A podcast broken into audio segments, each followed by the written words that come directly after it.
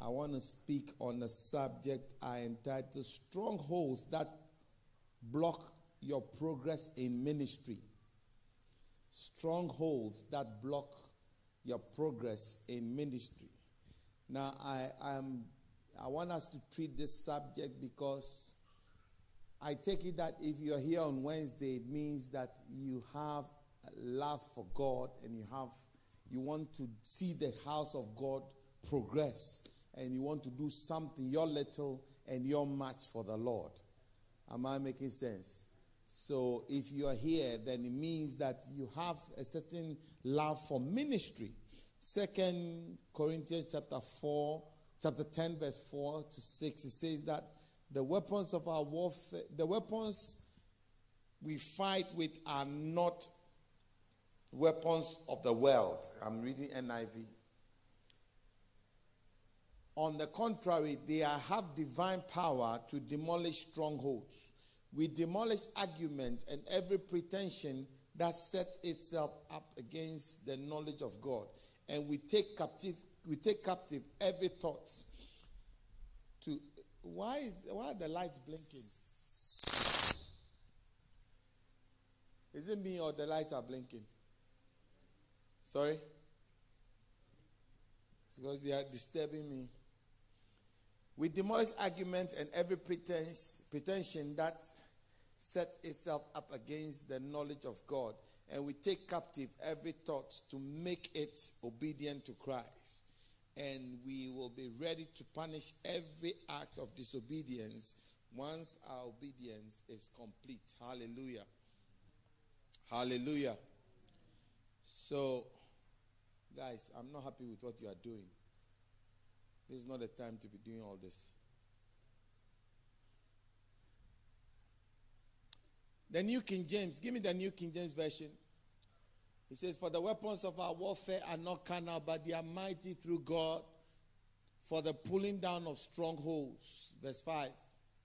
Casting down arguments and every high thing that exalts itself against the knowledge of God, bringing every thought into captivity to the obedience of Christ and being ready to punish all disobedience when our obedience is fulfilled.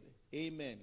Now, strongholds are holds that hold, hold you strong.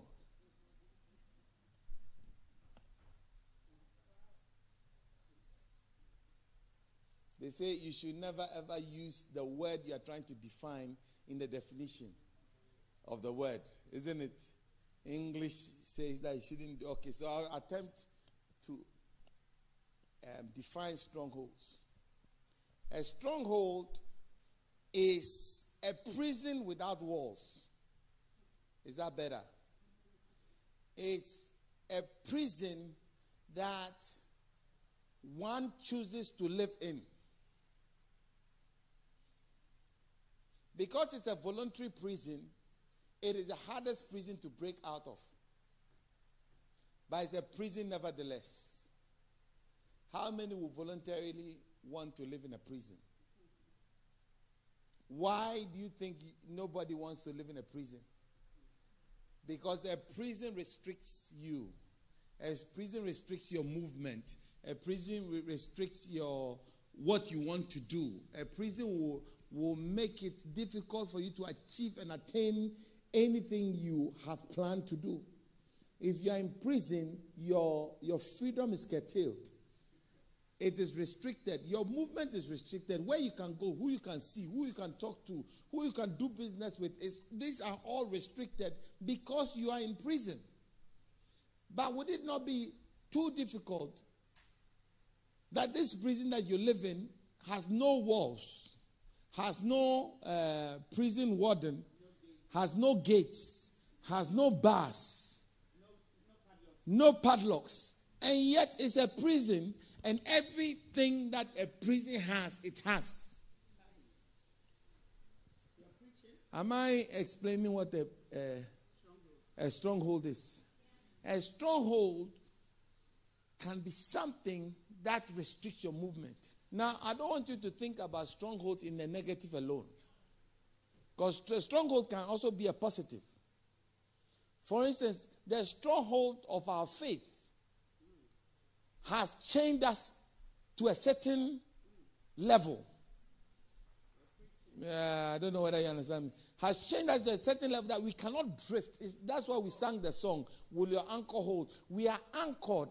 When, when the ship is anchored, it means the ship is not free to toss and turn anyhow it wants. The wa- waves will blow, the winds will blow, but the, the, the, the ship is anchored, is moored, and because it's moored, it cannot move. So that's a stronghold. That's a positive stronghold. I'm I making sense? Because if the waves come and the billows roll and the rage, the tempest uh, come, the likelihood of a, of a ship being able to sail through is almost impossible. Uh, am I making sense? So if you are able to anchor the ship to a rock and it's firm and deep, then you are you are okay. Then the winds and the and all those things that come will not necessarily uh, take you out. You will survive. Are you with me? So strongholds can be good. We've always seen strongholds are negative, but they are positive strongholds just as they are negative strongholds. Hallelujah. The, the, the, the, the, Paul says that all things are lawful to me, but not all things are expedient.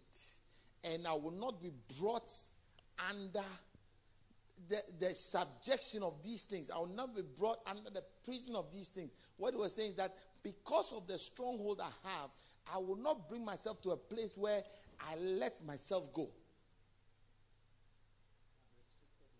I have restricted myself. And he said somewhere else that I, I do not fight as one who beats the air. I, I, I keep my body under so that as when I finish preaching the gospel to everybody, I myself will not be accursed. So that's a stronghold that Paul had. That I may know him and that I may have fellowship with his suffering so that I'll be made conformable to his image. I, I, he, said, he said somewhere else that uh, uh, all these things that I gained, I count them as dung, that I may apprehend Christ and the reason for which he apprehended me, which means that he had a strong mindset to be in a certain area, to be in a certain, uh, doing a certain thing for his faith. Okay? So, stronghold is not just Stronghold is not just negative. Have I cleared that bit? So we'll talk about the positive strongholds later, but I want us to focus on the prison of strongholds, the negative ones that tends to hold us and not make us do well in ministry. And there are a, a few of them. You may not see them as strongholds but they are strongholds. That is why in Hebrews chapter 12, it says that let us therefore lay aside, because of a cloud of witnesses that have gathered uh, and are looking at us whilst we run the race. He says that let us put, put the Hebrews, he says what? Therefore, we also, since we are surrounded by so great a cloud of witnesses, let us lay aside every weight and the sin which easily ensnares us and let us run with endurance the race that is set before us, looking unto Jesus, the author and the finisher of our, I mean, verse 2 now. Looking unto Jesus, the author and the finisher of our faith, who for the joy that was set before him endured the cross, despising the shame, and is sat down at the right hand of the throne of God. Hallelujah. So he's saying that there are some weights that easily fastens itself to us as we are running. Can you imagine you are running and you have uh, maybe like a 50 pound uh, weight fastened to your, your belt, would you be able to run fast? Uh, one of the trainings that, um, training regime that, uh, what's the name? Usain Bolt does is that he ties uh, uh, like a tractor tire on his belt and he tries to run with it. That's one of his training regimes. And, and, it's a difficult thing because when you are running and you have something that is tied, it, it doesn't make you run freely. It is not the same as running without a weight. Are, you getting what I'm saying? And sometimes we run, as, as Christians, we run with weights tied against us.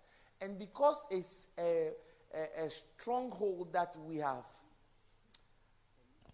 pleasantly accepted, we cannot, we, one, we don't see it as a stronghold. And two, we don't realize the danger that we are in. A very good example of somebody who was doing ministry with a stronghold that I want us to talk about maybe for a few minutes is Samson. Samson was Samson was a, a, can you take the mid out? Samson was a guy who take the mid out, give me a bit of bass. My voice is still not back, so forgive me. Are you okay with me? Can you hear me? Okay. Samson was a guy who was born to full time ministry. His full time ministry was to be a judge of the people of Israel. God actually gave his mother, who was a barren woman, the gift. You know, almost all the, the significant people in the Bible were born to barren women, especially in the Old Testament. All the significant, they are born to barren women. And because they, they were a promise, he was a promise to be the savior of Israel against the Philistines. He was born and endowed with supernatural power, supernatural ability to do extraordinary things. You know, the Holy Spirit in us gives us the, the, the, the power and gives us the enables us to do extraordinary things like Samson did. We have we have that power in us to do things that that doesn't come easy. But that power in us, the Holy Spirit in us, is not going to overcome the strongholds. Uh, I don't know whether you understand what I'm saying. Samson was anointed, he was gifted, he was a man of God, and yet his movement and his ministry was bound because of the strongholds that he allowed into his life. Remember, I said strongholds, you must be a willing prisoner. Am I making sense? I want to take my time so that you understand it. You must be a willing participant, a willing prisoner. Because the day you disagree with the prison, you can just walk out. Okay? My, my prayer for, uh, with this message is that by the time we finish discussing this message, we will break out from all our little, little strongholds. A stronghold can be a big thing or it can be a small thing. Whatever it is, it's still a stronghold. The, the serpent that you don't deal with in Genesis, by revelation, turns into a dragon. The habit that you don't treat now, as time goes on, that habit will kill you. The stronghold that Samson did not deal with, it was the same stronghold that killed him. That destroyed him, that made him go blind. That made him become a physical prisoner. It was a mental prison, it was a spiritual prison, mental prison, and it became a physical prison That process is the same process that every one of us will go through if we don't deal with strongholds. Amen. In uh, is it uh, Jeremiah 29 says that the hand of God is not short that he cannot save, nor his ear heavy that he cannot hear, but your sin has created an enmity between you and God so that he will not so that he will not hear you. Are you, are you getting it? That that that um, that thing is a stronghold. The stronghold is the sin is what creates the barrier so that we are not able to do what God, we are not able to communicate with God. We are not able to see what, what God is not able to hear us. God is not able to deliver us. And then we end up dying. Amen. This is exactly what happened to Samson. At a point, he, he could not, he was a man of God. But because of this, the stronghold grew bigger and bigger and bigger until it imprisoned him. Are you okay with me so far? So, strongholds are something that we should not play with. A stronghold can be a personal attitude. Something like worry can be a stronghold. It doesn't matter how um, anointed you are, if naturally you are a warrior. When I say warrior, is it in good English? I don't know. Some somebody, somebody who is given to worry. If you are somebody who's always worried about things, you overanalyze things, that thing will imprison you. Amen. Worrying can be a stronghold, seeking the approval of others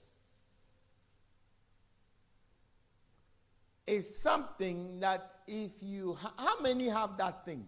Or not you, but you know somebody who always want to be in the good books of men. Give me a wave.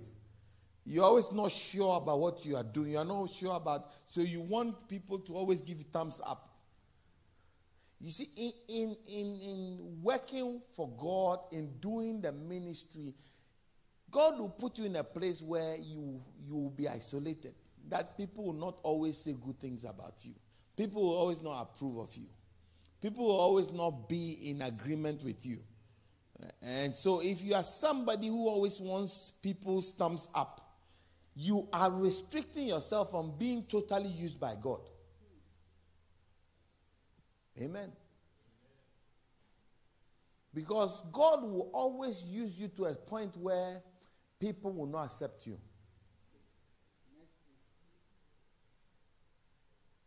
After they sang Hosanna, after they went to the wilderness and he fed them with food, he healed their sick. Those who were uh, dead, he even raised their dead and did all those things. The same people, him, Jesus, still being used by God, he got to a point where they said, Crucify him. So if Jesus was always seeking the approval of men, he would have gotten to a place where he would not have been in the will of God. His ministry would have been cut short. Am, am I talking to somebody? Okay. This is a Wednesday Bible class, so I'm taking my time. I want you to understand. I want to build your faith. So we have shouted, we have done all that over the weekend. Now let's get to business and do proper Christianity. Is that okay? So, anything that you cannot, you cannot. I'm trying to make you understand strongholds. It can be anything that when, once it becomes a habit, remember anything that you do over a prolonged period becomes a habit. Are you with me? A habit is something that you default to. You don't even think, but you do it. How many understand what I'm saying? A habit is something that you default before you realize you are doing it. And some people have the habit of picking their nose. It is a habit that if you are not conscious, your default will be to pick your nose. I mean, understand? Uh, uh, people have different habits. Whatever the habit is, a habit can easily become a stronghold. Amen. Incidentally, if you can go contrary to the habit 21 days, you break that habit. If you can do the opposite of whatever the habit is for 21 days consistently, you will break it.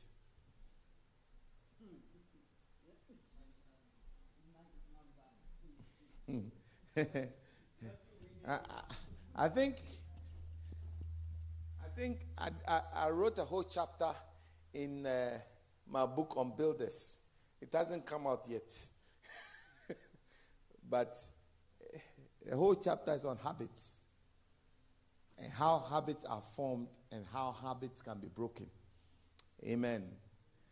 Anything that you make an idol in your life can be a stronghold.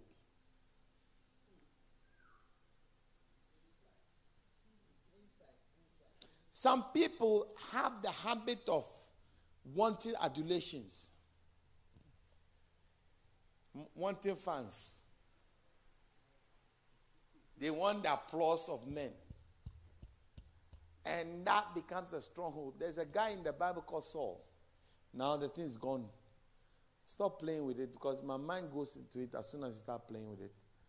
Saul was disapproved by God because he had a habit. Saul was an insecure person.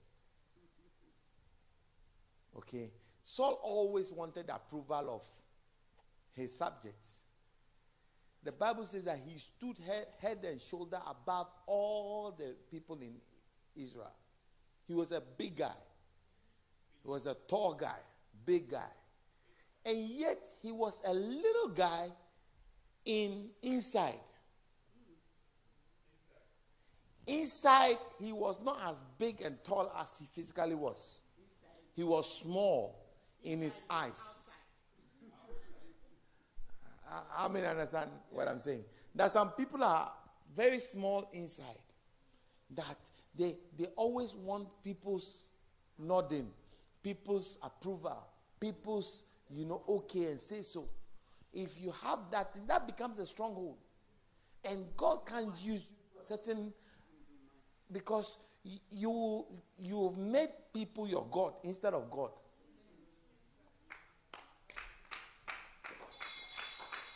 Uh, are you understand what I'm saying? So you you you you need to understand that this as little as these things are, these are some of the reasons why people cannot really serve God wholeheartedly.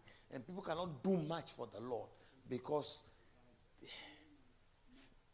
depending on men, wanting people's applause, wanting people's approval.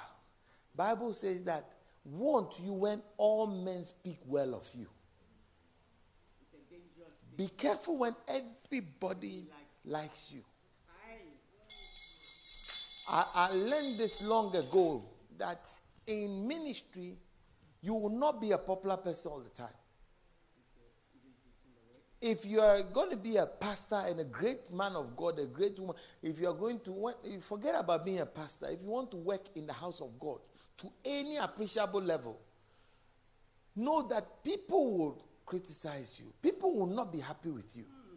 People will not like you all the time. You will not be the favorite all the time. Don't want to be the favorite. Don't want the approval of men all the, all the time. Tommy Walker wrote a song for the praises of men. I will never ever stand. You see, Paul says that do I now seek the approval of men? Do I now seek men's approval? If I seek to please men, I will not please God.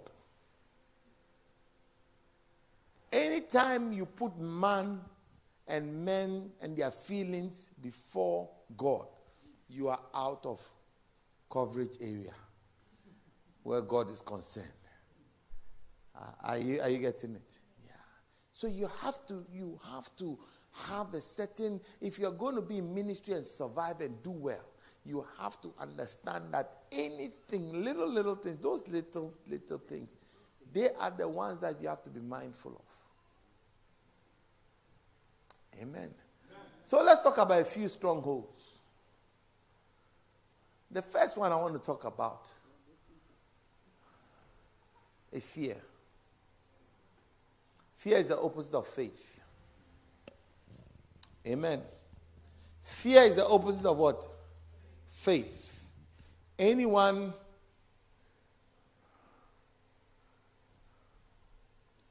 hmm.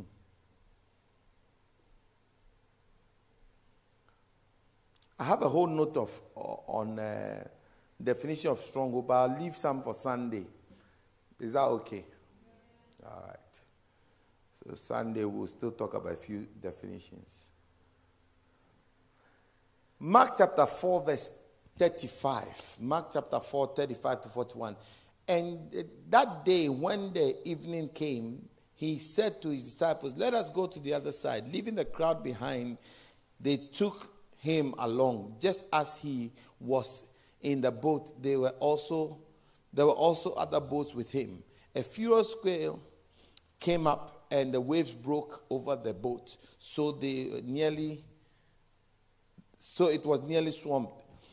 Jesus was in the stand sleeping on a cushion, and the disciples woke him and said, Teacher, don't you care if we drown?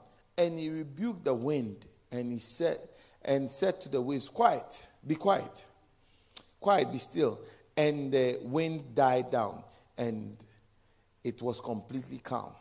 Then he said to his disciples, Why are you so afraid? afraid? In the other translation, why are you so fearful and unbelieving? Do you not have faith? They were terrified and asked each other, Who is this? Even the wind and the waves obey him. Hallelujah. Amen. In ministry, you will have to deal with the spirit of fear. Amen. In ministry, you will have to deal with fear. Almost everything that you will do for God will come to a point and a place where you will be one, unsure, two, insecure, three, doubting yourself, four, overwhelmed by the magnitude of the thing that you are going you are doing and all these things will engender fear. Anything that you do for God, it will get to a place where you will doubt yourself. You'll be overwhelmed by the enormity of, of the thing. You will, you will be afraid. What if it doesn't work? What if it doesn't work? You want to lay hands on somebody who's sick. What if the person doesn't get healed? I'll be embarrassed. Everything in ministry that you do, it is not. You see, in life, most most times everything is like calculated, isn't it? And human beings, as we are, we like to know the outcome of anything we are doing. We want to be sure. We don't like new things that makes us unsure. How many understand what I'm saying? People generally don't like things that they are not in control.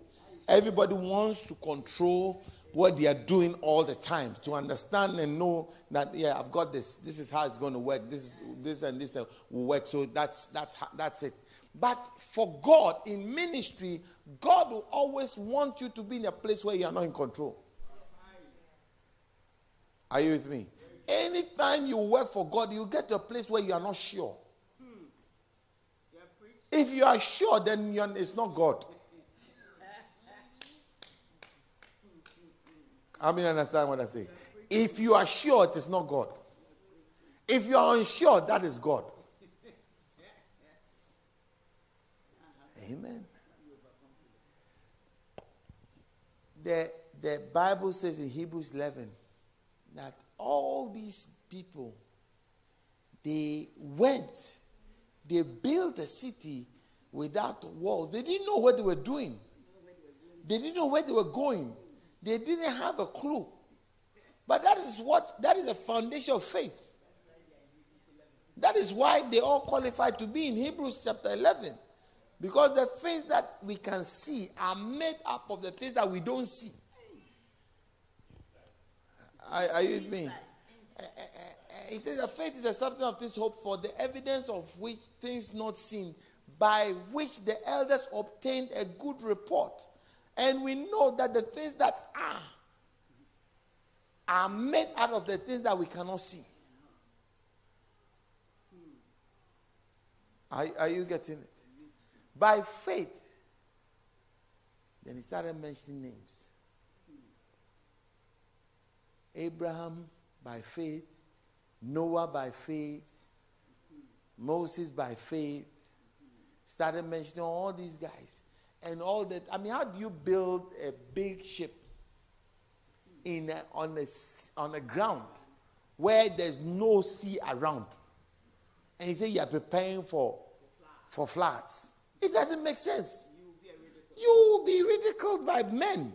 Because what you are doing is that, do you know what you are doing? Do you, do you understand what you are doing?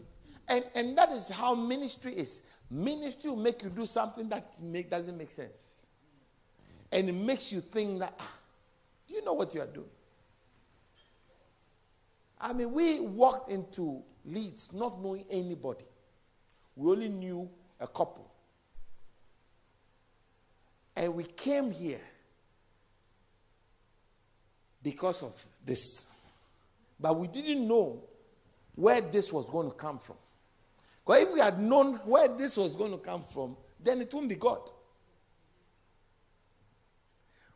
We had been in Birmingham and built a church in Birmingham, successful church that has so many branches. We're doing four services. As at the time I was leaving, there were four services being done in Birmingham Church. So it's like you have succeeded in this place. What makes you think that you will succeed the same success here? And what if you don't succeed? Would you not be laughed at? Would you not be ridiculed? Look at this man. He started and he couldn't finish. He started and he failed. Do you know that two out of every three churches that are started fails? So the probability of a church failing is bigger, is twice the, the probability of it succeeding. Are you getting it? So if you are going to analyze, if you're somebody who likes to analyze things and then all this, stronghold will catch you and hold you strong.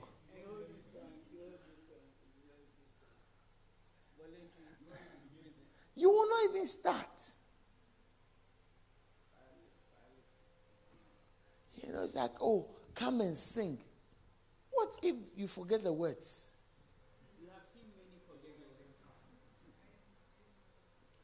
What if it doesn't work?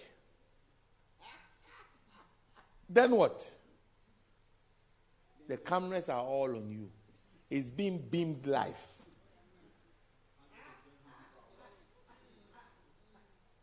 Over 100 and something people are watching you live. What if?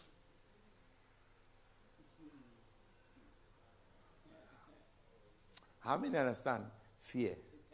Fear is something that Jesus told the people, Why are you so fearful and unbelieving? In other words, fear goes with unbelief.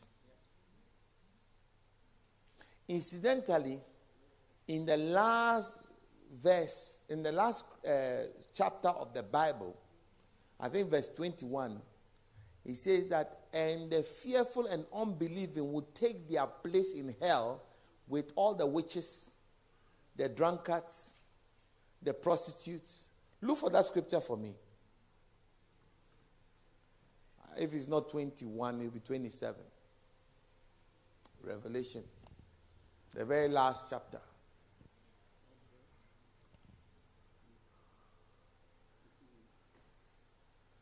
The last chapter in Revelation.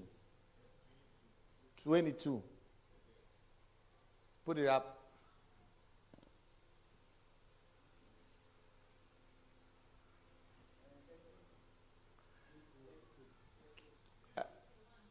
21, verse 8. But the fearful, the cowardly, there is fearful. Use the King James for me. The fearful and unbelieving, the abominable, murderers, whoremongers, sorcerers, idolaters, liars, these shall all take their part in the lake which burns with fire and brimstones, which is the second death. So he equates people who are afraid with murderers and with prostitutes. Can you see that? Why are you smiling? you are wondering. It is because fear is the stronghold that binds you from achieving what God wants you to achieve. So that is how much God hates it. Uh, I don't know whether you understand what I'm saying. Fear will always capture you and not make you do anything for God. Amen. The Bible says the opposite of fear is faith, isn't it? In First John 5 4, the Bible says that they that are born of God overcomes the world. And this is the victory that overcomes the world, even our faith. So the thing that will overcome the world is faith. The thing that will bring defeat to you is fear. Because the opposite of faith is fear. Faith will bring victory, fear will bring defeat. And just as faith comes, faith comes by hearing, and hearing by the word of God. Fear also comes by hearing, and hearing by what you hear.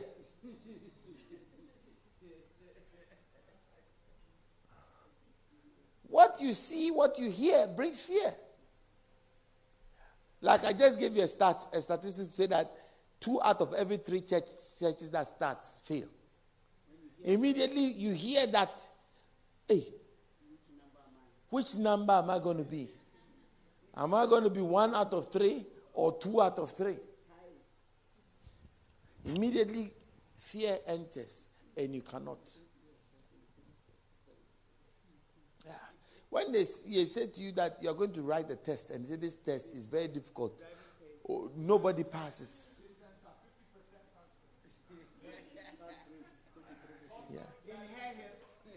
Pass, pass rate is 30%. Immediately, fear catches you. So before you enter the, the exam room, you put yourself in the 70% who don't pass.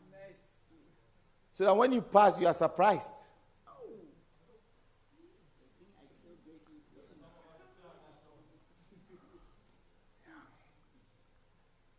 Hallelujah. Anytime you want to serve God for real, you will come into contact with fear. Always. And remember that God hasn't given us a spirit of fear. He's given us a spirit of power, of love, and of a sound mind. Do not allow fear. What, what will people say? What if I don't succeed? What if I fail? Paul gave a very good uh, analogy that I like in Philippians 1:21. He says that for me to live is Christ and to die is gain. If I live, it's for him. If I die, it's for him. So why am I going to be afraid? I'm going to go on. Hallelujah. Hallelujah. Number two. Number two stronghold is the stronghold of the flesh. This is the stronghold that that Samson suffered with. His lust. Lust. Fear. In First John 2.15, he says that love not the world nor the things that are in the world. For the things that are in the world, the la, the, the, the lust of the flesh, the lust of the eyes, and the pride of life. All these things are in the world, It's not of the Father, but it's of the world. Hallelujah. The lust of the flesh. Anytime your flesh, your flesh is a stronghold. That is why spiritual, anything you are going to do spiritually, your flesh will fight it. It always fights it, even fasting. Reverend preach. If you say you you are busy and you are working all the whole day and you don't eat, you will be all right. But as soon as you decide that today I'm fasting, that is when you realize that hey, by 9 a.m., your flesh will remind you that hey, I'm here.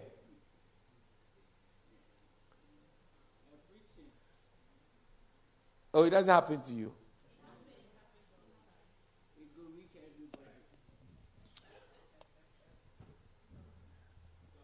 As soon as you tell yourself that you are fasting, immediately, immediately, you see that your flesh will tell you, hey, what do you think you are doing?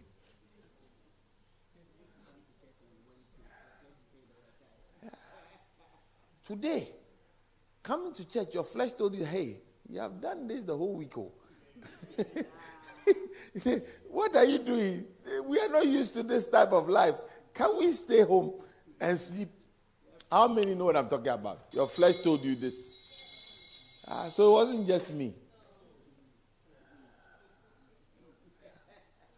Your flesh will tell you, hey, why you get home, you won't sleep. This flesh, This flesh, this flesh, this flesh. If you allow this flesh, this flesh will fight you. Reverend preach it. The Bible says that the spirit is at war with the flesh, and the flesh is at war with the spirit. Anything to do with ministry, your flesh will fight. You want to stay up to pray, your eyes will fight with you. You want to read the Bible, your eyes will cross right now. This begat this, this begat this, this begat this. eh. All the words you I see your eyes have crossed, then before you realize.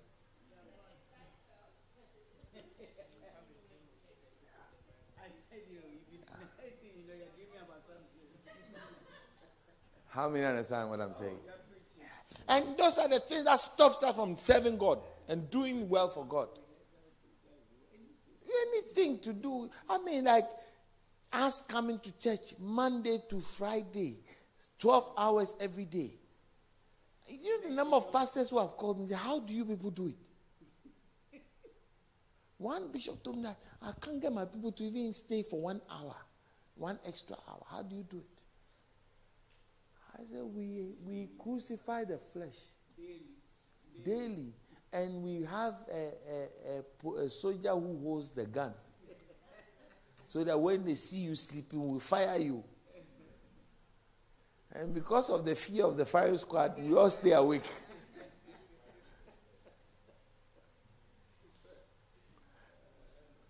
And the soldier who is holding the gun must make sure that he doesn't sleep.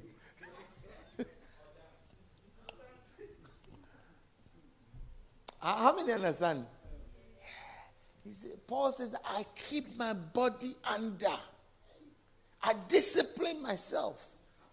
You have to discipline yourself. If Samson had disciplined himself, Delilah would not have had the advantage. Amen.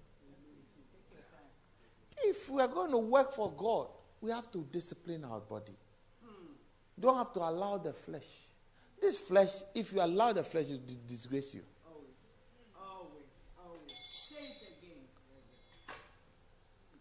I cannot tell the number of great men of God who are fallen because of the flesh. And we are no different. We are no different. So we have to be mindful. It's not everything the flesh wants that the flesh must have. That is why fasting is a good thing. Because the more you fast, the more you tell the flesh that you are not in charge. Today, this morning, I said I was fasting this morning. And uh, my workplace, there's a little hill. By the time I climbed the hill up, my eyes started crossing. And then I told myself, well, you have been, there's a whole week that you have been preaching. And so this muffin that is there, if you, if you eat it, it will be very powerful. with a cup of tea, with this muffin. Then I remember that today I'm going to talk about the flesh. I said, no. I cannot be, be beaten my, by my flesh and come and preach about the flesh. I said, okay, uh, not today.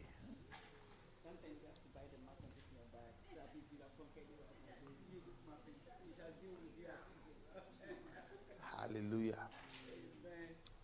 I mean, because, I mean, for fasting, me, by the grace of God, fasting is not something that I struggle with. I don't struggle with it. I can do seven days consistently. But I don't understand why today of all days, just six to six, I was struggling. It didn't make sense. And we're talking about nine before 9 a.m. Normally, before 9 a.m., I should not be hungry. Under normal circumstances, I should not be hungry. Why am I hungry and thinking about muffin, which is something I don't even like, and a cup of tea? But that is what the flesh can do if you allow it. You don't like McDonald's, but the day you start fasting, you see McDonald's, it comes cold, you see, it will calling you. The cheese on it will be calling you. Well, normally when you see cheese, you don't even like cheese. Chicken nuggets and fries. Hallelujah. You are preaching. It's a stronghold. This is strong. Some of us, our flesh is too strong. Say you want to pray, then your flesh say no, then you still say no. You want to go to church, your flesh say not today, then you say you say not today. You want to dance, your flesh say not here. If it's a nightclub, you can dance, but here you can't dance. Then he says due to our own dance. Why don't you start challenging your flesh? Why? Why not? Why not? Why not? I said, why don't you start challenging your flesh? In the house of God, why don't you challenge your flesh and do the opposite of what your flesh is telling you to do? Yes, the opposite. Hallelujah.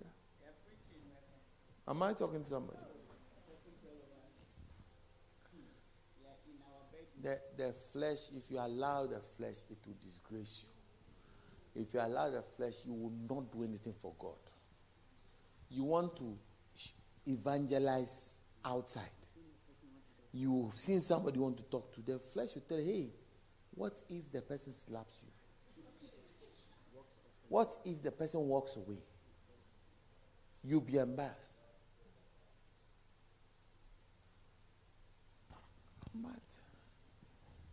I read somewhere in the Bible be happy when people despitefully use you. Did you also read that place? In is it in the Bible? When, when they spit on you, you gain points with God. He says that those that win souls, they shall be like the stars in heaven.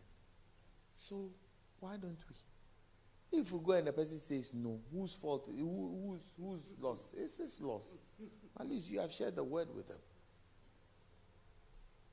Amen. Am I talking to somebody? Number three.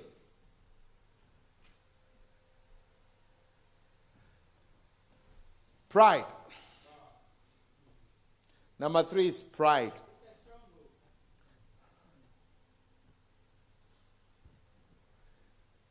The third stronghold is pride. Somebody say pride.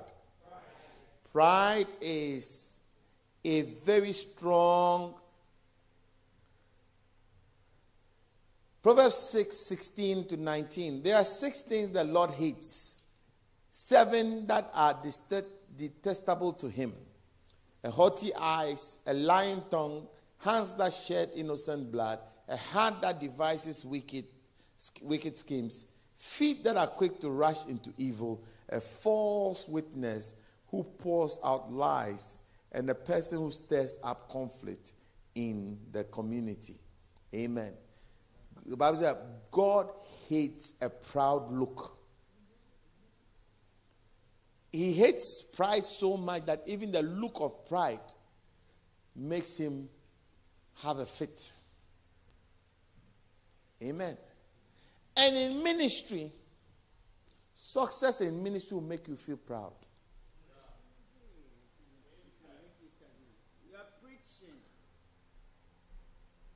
Ministry brings prosperity. Seek ye first the kingdom of God and his righteousness, and all other things will be added to you. So, as you are seeking God and serving God, God will bless you and prosper you. And when you get, pro- uh, when prosperity comes, the first thing that enters you is pride. When you are poor and you didn't have much, it was okay to come and sweep and come and do the the uh, video and the camera. Now that you are earning seven figures, now that you're a millionaire, now that you have just signed a contract of 5 million or t- 20 million, would you still hold the camera in church? Reverend, ask them, ask them. Reverend, ask them. Ask them. Elvis, would you still be behind the camera? Put the camera on your face.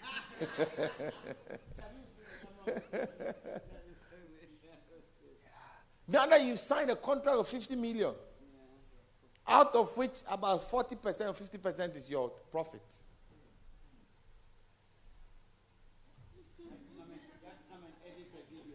Who watches the watchman? Uh,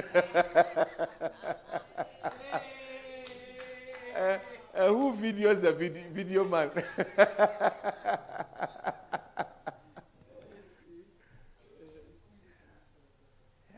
Oh, he answered the question. He answered.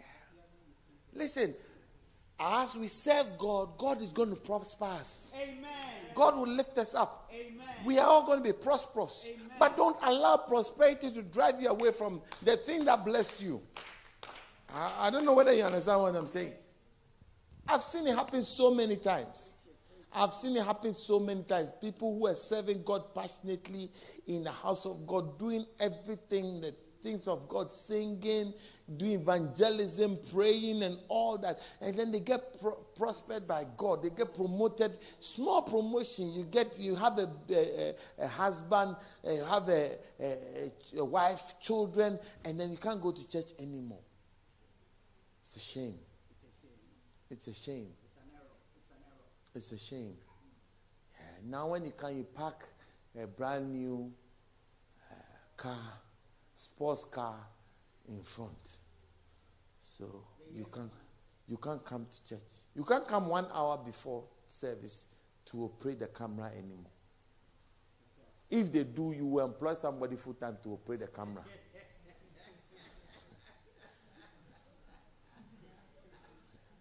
If they do, you employ somebody to sweep the church. We don't want someone to come and sweep the church and be paid by you. No, we want you yourself to sweep the church. I mean, how, how beautiful it would be if if millionaires are, are hoovering the house of God and serving the house of God. Let us not allow pride. Number two, selfish ambition. Number four, selfish ambition. Selfish ambition. Okay, I think my time is up, isn't it? We'll continue next week. Ah, I should begin to finish. Okay. I don't think I don't think I'm like Dr. Frank. Luke chapter 9, 46 to 50. I'm not going to read it. Just read it. An argument broke up among the, the, the disciples as to which one of them was the greatest. I mean, look at something.